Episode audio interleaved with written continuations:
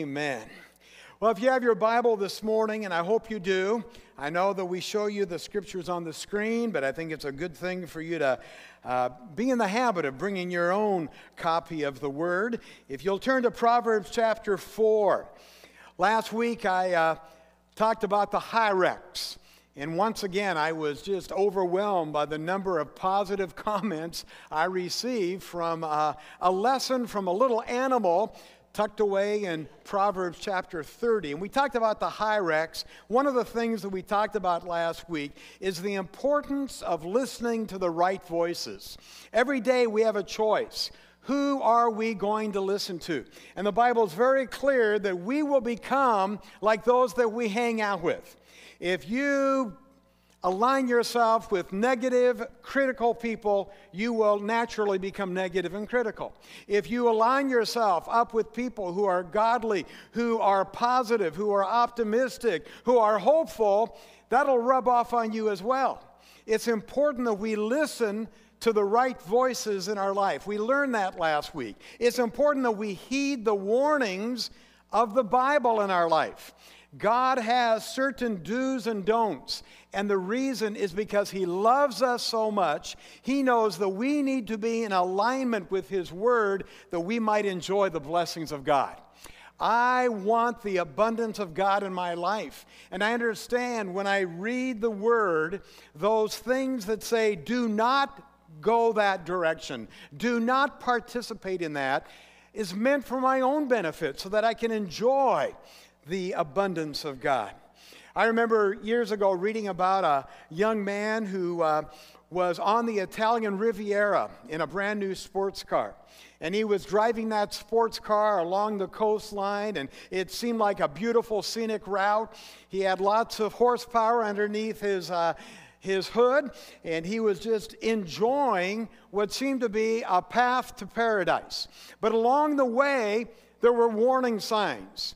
He was going so fast he didn't see them, or perhaps he was just enjoying the journey and he ignored them. But they were warning signs that disaster were awaiting him ahead because a landslide had recently created this big uh, uh, precipice there on the highway.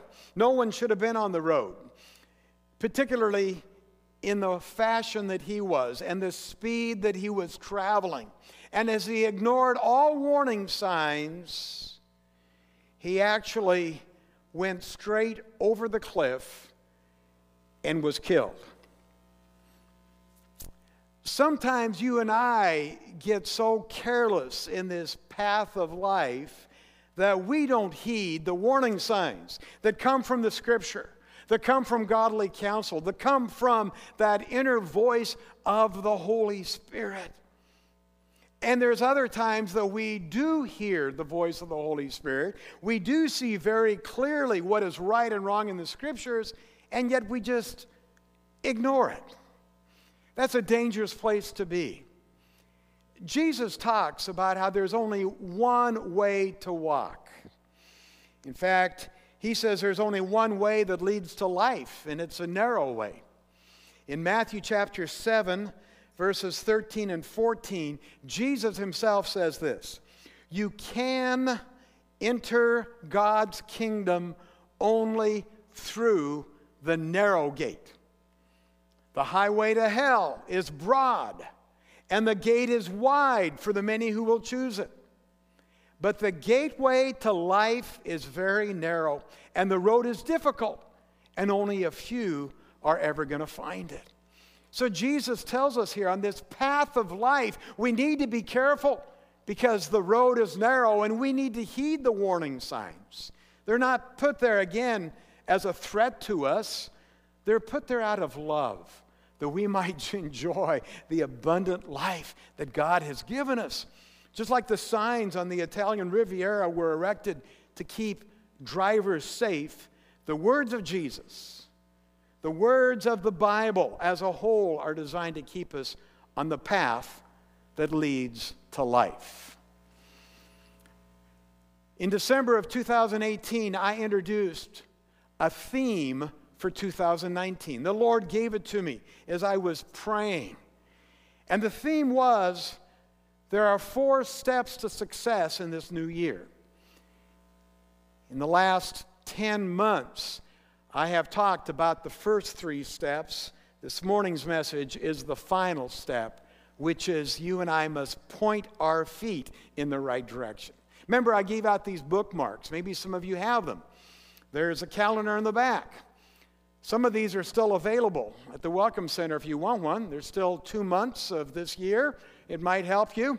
But what I really wanted you to understand was the importance of the Word of God in Proverbs chapter 4 that tells us if we want to live successfully, first of all, we have to guard our heart.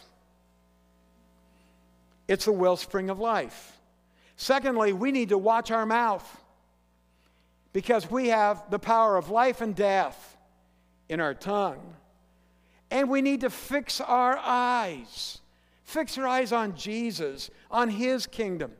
And then, fourthly, point our feet. Now, let's read the whole passage Proverbs chapter 4, verses 23 to 27. This has been our theme scripture for 2019 here at Wenatchee First Assembly. Guard your heart above all else, for it determines the course of your life. Avoid all perverse talk. Stay away from corrupt speech. Look straight ahead. Fix your eyes on what lies before you.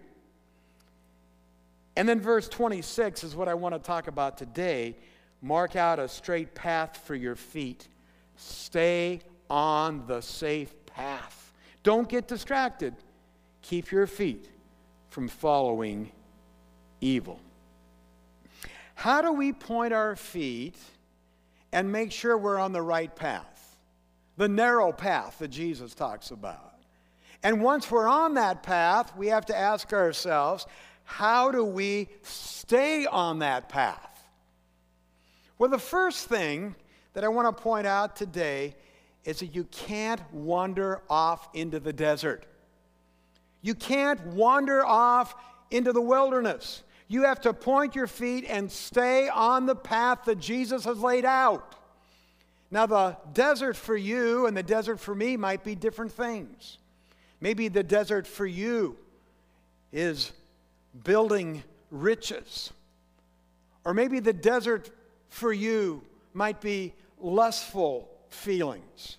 Maybe the desert for you is something totally different than the desert for your spouse or your family members. But we all have these distractions. We all have these wildernesses and these deserts. And we know we need to be on the straight path, but we often wander into the desert, and that's dangerous place.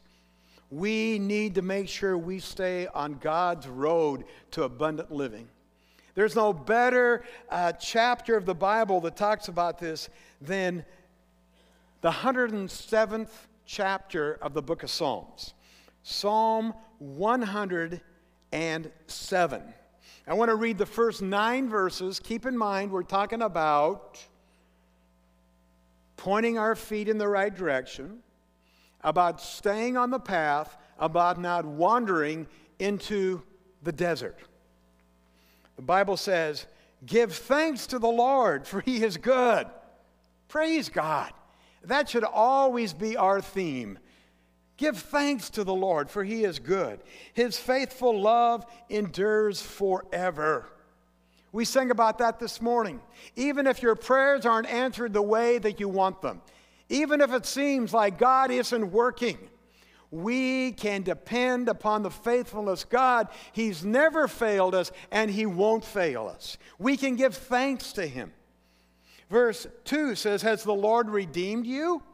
Then speak out. Let the redeemed of the Lord say so.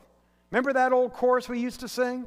Let the redeemed of the Lord say so. And we would all say, So. Man, what's it talking about there? It's just talking about sharing your faith, sharing what God is doing in your life. Man, I spent nine weeks teaching you very practical ways of how to share your faith. Not by standing at the corner of the avenue in Rondo with a sandwich board that says turn or burn. No, I- I'm talking about ways that you can just share your story. We spent a lot of time talking about that. Why? Because the scripture says that if you've been redeemed of the Lord, you need to speak it out. You need to share what God is doing in your life. Tell others He's redeemed you from your enemies. Verse 3 says, He has gathered exiles from many different lands, from east and west and north and south. Some wandered in the wilderness. They got off the path, just like you and I have. Lost, homeless, hungry, thirsty, they nearly died. Lord, help! They cried in their trouble, and He rescued them from their distress. He led them straight to safety, to a city where they could live. Let them praise the Lord for his great love and for the wonderful things that he's done for them. For he satisfies the thirsty and fills the hungry with good things. Are you hungry for the things of God this morning? Are you really thirsting after the presence of God in your life? If you're not feeling the presence of God in your life, maybe you need to ask yourself Am I pursuing the presence of God in my life. Oh, He's with you. The Holy Spirit lives in you, He's there. But are we pursuing? Are we hungry? Are we thirsty? God has great plans for each of us as individuals, but also as a church. I mean, we, you cannot improve on God's purpose for your life. You just can't. God created you, knew you while you were in your mother's womb. And He's a good God. And He loves you. And He wants the best for you. He has a wonderful path for you, a wonderful road for you. He's so good. I love the way that Eugene Peterson has paraphrased this particular portion of Scripture as found in the message. He says, Some of you wandered for years in the desert looking but not finding a good place to live, half starved and parched with thirst, staggering and stumbling on the brink of exhaustion. And then, in your desperate condition, you called out to God. He got you out in the nick of time. He put your feet on a wonderful road that took you straight to the good place you live. Have you allowed Jesus to Put your feet on that wonderful road where you can experience His blessings. See, the desperate condition here is not just people who haven't accepted Christ. There's many of us in churches today that are in desperate situations because we haven't followed the presence of the Holy Spirit. And He wants you and He wants me to walk in His paths. He put us on this wonderful road. It takes us to a good place, the Bible says. He doesn't want us wandering over here. He doesn't want us wandering over there. He wants us on that straight and narrow path where we will enjoy His blessings. Now, the good news is wherever you find yourself, even if it is in the desert today, even if you've lost your fervor for the Lord, Man, I feel so sorry for people who have lived for Jesus for 40 years, but they've lost their excitement, they've lost their passion. All they can see is everything that's wrong. Uh, they can't feel the presence of God, even though He's there, even though He's, he's with them. They're in a parched place, they're in a wilderness. But if you cry out to the Lord, the Bible says he will hear you. He will answer you. He will satisfy your thirst and your hunger. I love this psalm. Four times in Psalm 107, people are crying out to God for deliverance. Four times they cry out. You can write this down if you're taking notes. Verse 6, verse 13, verse 19, and verse 28. And the cool thing is, all four of those are different situations. They describe different stressful times. The first one talks about people who are just wandering. They've left their first love, or perhaps they've never connected with Jesus before. In nine o'clock service, I really felt there were people that just needed to connect Jesus for the first time. And praise God, we had four people at the nine o'clock service that gave their heart to Jesus today. They got on the straight and narrow path. That was the first thing. They were wandering. But then there's those who are prisoners. Maybe prisoners to addictions, maybe prisoners to your own tradition, prisoners to the good old days, prisoners to things that are hindering you from enjoying what God is doing in your life, in the church, in the community, in our world. The third situation that the psalmist describes are those who are distressed, those who are sick, sick physically, sick emotionally.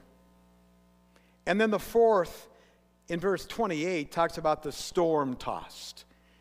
You know, as long as we live in this world, there's going to be storms. And sometimes we are victims and we are tossed by the waves and the wind. But we can be assured no matter what we're going through, no matter which of those four situations we find ourselves in, God can break through and God can help us. In fact, you'll notice in that psalm, each and every time, in all four situations, God not only hears them, God rescues them.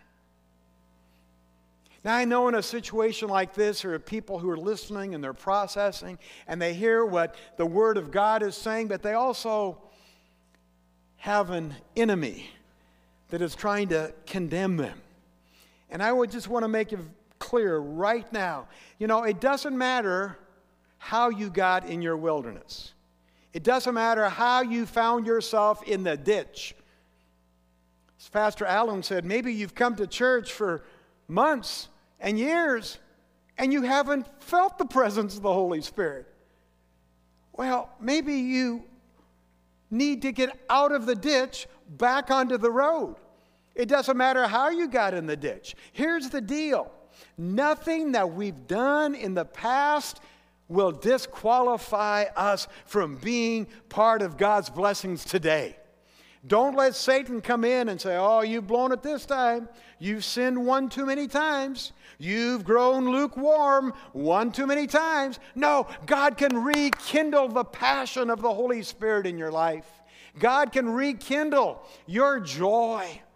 Oh, don't let Satan rob you of the joy of Jesus. Let the redeemed of the Lord say so. Now, redeemed comes from that word redemption, which means you've been set free. Literally means he has bought you back. See, that's the only qualification. It's to cry out to the Lord and say, I have been redeemed. I am so glad I can look back at God's faithfulness. And many, many times when I've cried out to God in my trouble, and each and every time, now, it might not have come in the way that I had hoped. It might not have come at the time I had hoped.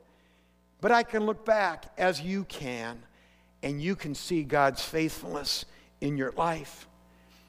Lord, help us to point our feet on that straight and narrow. Help us not get out in the desert of sin, the desert of criticism, let us walk that straight and narrow path where the blessings of God abound. Point our feet. The second thing I want us to look at is when we point our feet, it means that we leave the old ways and we live on a new path. And the new path is one of love. God is love. Jesus is love. Jesus always has his hands open saying, Come unto me. It's the church, unfortunately, that has folded their hands like this. It's the church, unfortunately, that has closed the door and said, You become like us, and then we will allow you in. Jesus always has open arms. He loves every one of us, and He wants us to walk in love. Now, I, I, I just want to make this statement because it's, it's true. It needs to be said. God loves all 7 billion people on this planet as much as He loves you and me. Now, see, we tend to make these dividing lines like, well, we're God's favorites. God loves us more than He loves them. Where do we get that? It's from our, our own mind, our own pride. God so loved the world that whosoever of the seven billion. In fact, you know, the Bible says that one of the reasons that Jesus hasn't come back yet is because he loves people so much that he's delaying his second coming because the Bible says that he wants all to come to repentance. He doesn't want anyone to perish. God loves people much more than we love people. We need to be baptized in a new spirit of love. We need to leave our old ways of thinking that you jump through these hoops that you follow these rules and regulations, and then we'll love you. We need to live on the path of love. One of the best examples for this is Paul. I want you to turn to Second Corinthians. This is kind of a lengthy portion of Scripture, but I think it's good for us to bathe ourselves in the Scriptures. Second Corinthians chapter 12. See, Paul's a guy who was really well educated. And he really came from the upper echelon of society. There was a lot of things that he had going for him in the natural. Now we know that he also was an enemy of those who were following Christ. He persecuted them. He did all he could to hamper their message. In fact, he came to the point of just killing Christians. And Paul knew that he had to leave that old lifestyle. He, he couldn't control by power, he couldn't control by education, he couldn't control by position. He had to be like his Savior Jesus, and he just had to walk in love. So that's why I chose this example of how we need to leave our old ways and live on the path of love. 2 Corinthians 12, beginning with verse 11. You've made me act like a fool you ought to be writing commendations for me. But I'm not at all inferior to those super apostles, even though I am nothing at all. When I was with you, I certainly gave you proof that I'm an apostle. For I patiently did signs and wonders and miracles among you. And the only thing I failed to do, which I do in the other churches, was to become a financial burden to you. Please forgive me for this wrong. Paul had to use a little satire there. That's a little humor there. Now I'm coming to you for the third time, and I will not be a burden to you. I don't want what you have, I want you. Oh, if we could just grasp that, that would help us to stay on the path of love. It's not what people have, or don't have. It's people we should be concerned about, it's relationships we should cherish. After all, children don't provide for their parents, rather, parents provide for their children. I will gladly spend myself and all that I have for you, even though it seems that the more I love you, the less you love me. Some of you admit I was not a burden to you, but others still think I was sneaky and I took advantage of you by trickery. But how? Did any of the men that I sent to you take advantage of you? When I urged Titus to visit you and send our other brother with him, did Titus take advantage of you? No, for we have the same spirit. We walk in each other's steps. See, they learned how to point their feet in the way of love, doing things the same way. Verse 19 says, Perhaps you think we're saying these things just to defend ourselves. No, we tell you this as Christ's servants and with God as our witness. Everything we do, dear friends, is to strengthen you. For I'm afraid that when I come, I won't like what I find, and you won't like my response. I'm afraid that I'm going to find quarreling, jealousy, anger, selfishness, slander, gossip, arrogance, and disorderly behavior. Yes, I am afraid that when I come again, God will humble me in your presence, and I'll be grieved because many of you have not given up your old sins. He's speaking to church people here. What old sins is he referring to? He just listed them quarreling, arguing, jealousy, selfishness, slander, gossip. Paul's saying, man, that is the old way of life. That's the sins that you should have been saved from. And then he continues and says, You've not repented of your impurity. And then he goes from internal impurity, the gossip, the slander, the backbiting, the arrogance, we're better than you are. And he points out outward impurity. And he mentions sexual immorality and eagerness for lustful pleasure. Those are the things we like to pinpoint in other people's lives while ignoring the long list of the old sins that Paul is telling us we need to live, leave in order to set our feet on the straight and narrow path. Friends, the Apostle Paul was determined to do the right thing. I mean, he wanted to follow the right path, even though he had been falsely accused, even though whoever these super apostles were, you know, they tried to undermine him. And as a result, he had been misunderstood, he'd been attacked. He explained the thing why he didn't take money from them. He explained that everything I do is for your benefit. He wasn't interested in their money, their possessions, he was interested in their souls. And just as Paul had done the right thing and stayed on the right course, pointed his feet in the right direction, he wanted the church in Corinth to do the same thing. But he was afraid that some of them were going off course with all those things that he listed in verse 20.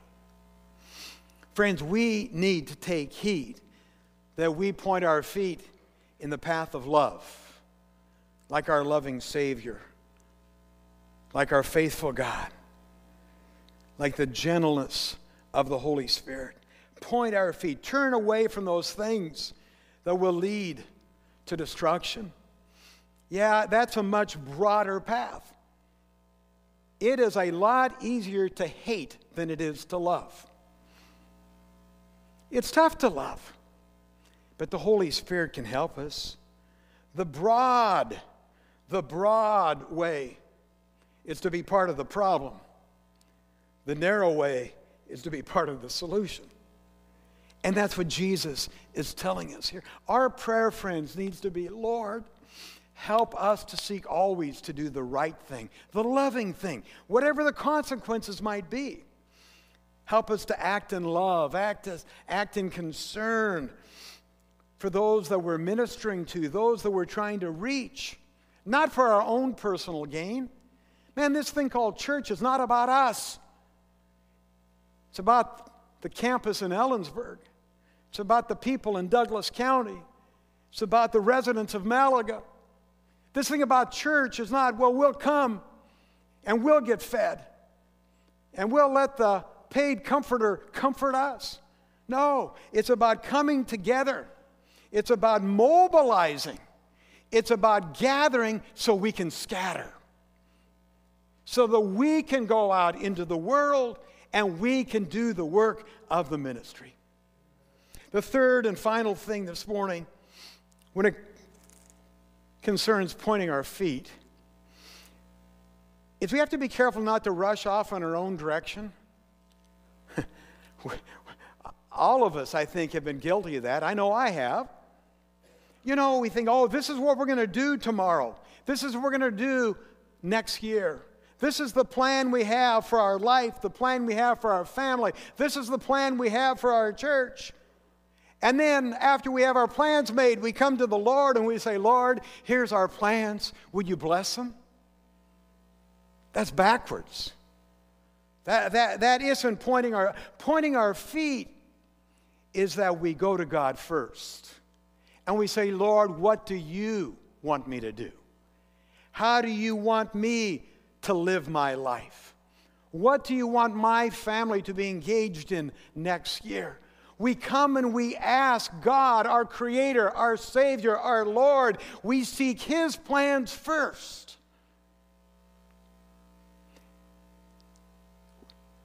I know there's safety in the, the counsel of, of people, but that comes after you ask the Lord what He wants you to do. So often we're either independent in our strategies, or we'll just ask our friends, What do you think I should do? What do you think I should do? And pretty soon, we're people pleasers. We're doing exactly what other people want us to do. And the Bible's very clear man, don't rush off in your own direction. Ask God first. I love what Joyce Meyer says about this. Joyce Meyer says, when you've got a problem, don't go to the phone, go to the throne. Isn't that good? So many of us, we have a problem when we hear about a problem. What do we do? Well, we call somebody so we can talk about the problem.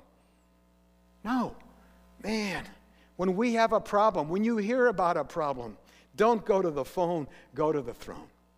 Isaiah chapter 30, the prophet criticizes God's people, not the people of the world.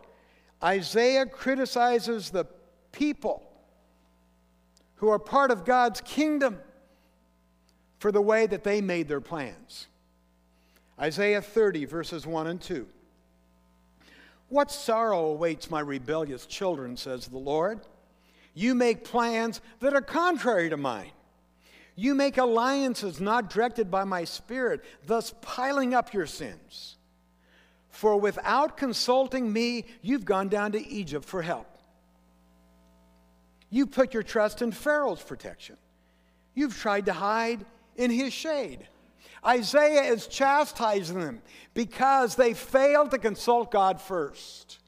And as a result, they had gone off in the wrong direction. They had gone to Egypt because it seemed like a good idea, but they forgot a very important part of being a Christ follower, and that is to ask Christ what direction to go. See, their trouble was they really didn't want to know God's plans. They had already determined in their mind what God's plans were. It's like, you know, don't confuse me with the facts. I've already got my mind made up. And we all do that. We all do that. Jesus came back and actually quoted Isaiah. So this is not just an Old Testament concept. In Matthew chapter 15, Jesus said that these words were written not just for the people of Israel, but written for all of us. And this is what he says Matthew 15, 7 to 9. You hypocrites, Isaiah was right when he prophesied about you. For he wrote, These people honor me with their lips, but their hearts are far from me.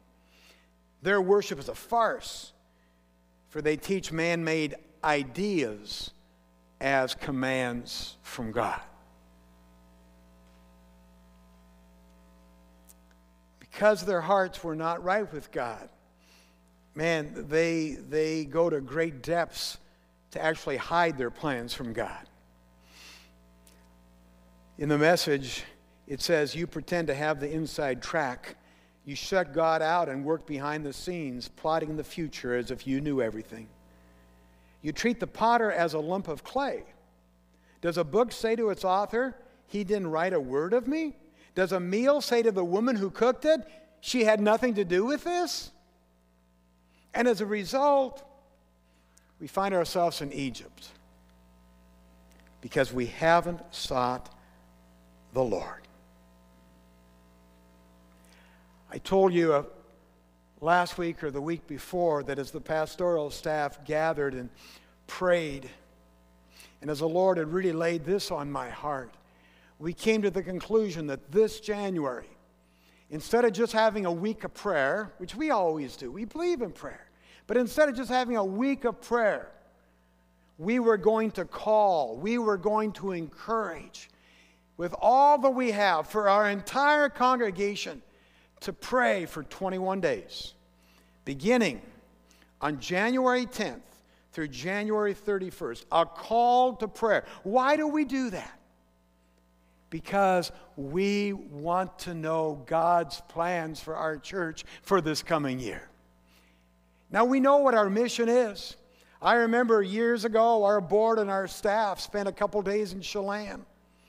And man, we knew beyond a shadow of a doubt our mission is to love, mend, train, and send. And that has been guiding principles for us to love, to mend, to train, and to send. But how do we do that? That's really what we need to know. What is our vision? What is our strategy? How are we going to mend in the years ahead? And man, there's all sorts of ideas. I've got ideas. The other pastors have ideas. The board has ideas. You have ideas.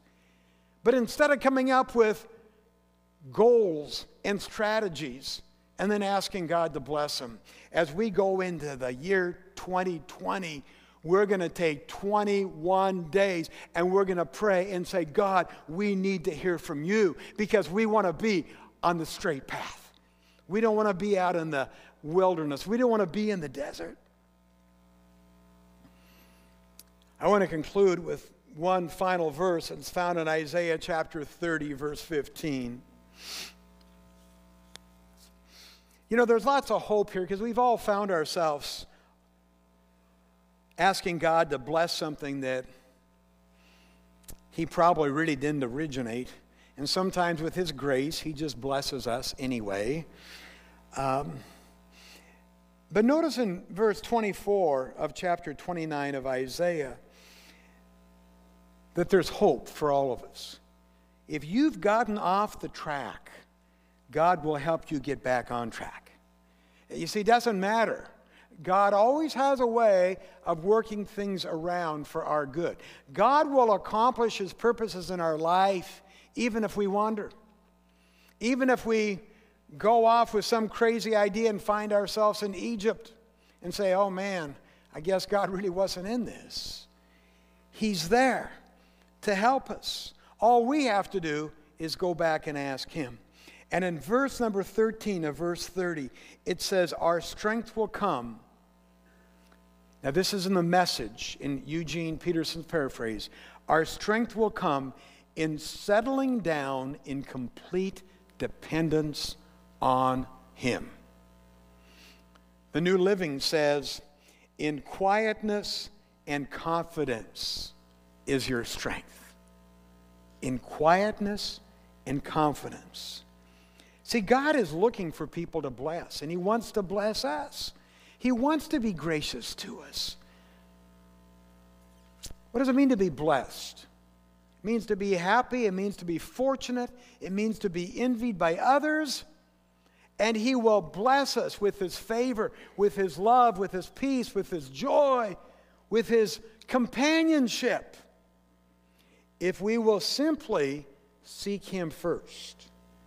In quietness and confidence, we'll find strength. It's not through power, it's not through position, it's by humbling ourselves. See, God resists the proud. I have to remind myself of that often. If I think I know what we should do, that's prideful. And I need to go back to God and say, God, I don't want to be resisted by you. It's in humility that you really find the heart of God. It's in humility, it's in that quietness that we find our strength. We need to pray, Lord, I want to know your plans for my life. I want to know your plans for my family. I want to know your plans for my business. I want to know your plans for my career. I want to know your plans for my, my academic uh, journey. I want to know your plans for our church. I want to know your plans for our community, your plans for our nation. Help me in repentance and rest to walk in the paths of quietness and confidence that we can trust the Lord. How do we point our feet? It's a step to success. We've got to guard our heart. We've got to watch our mouth. We've got to fix our eyes, but we also have to point our feet. How do we do that? You stay on the path. You don't wander in the desert.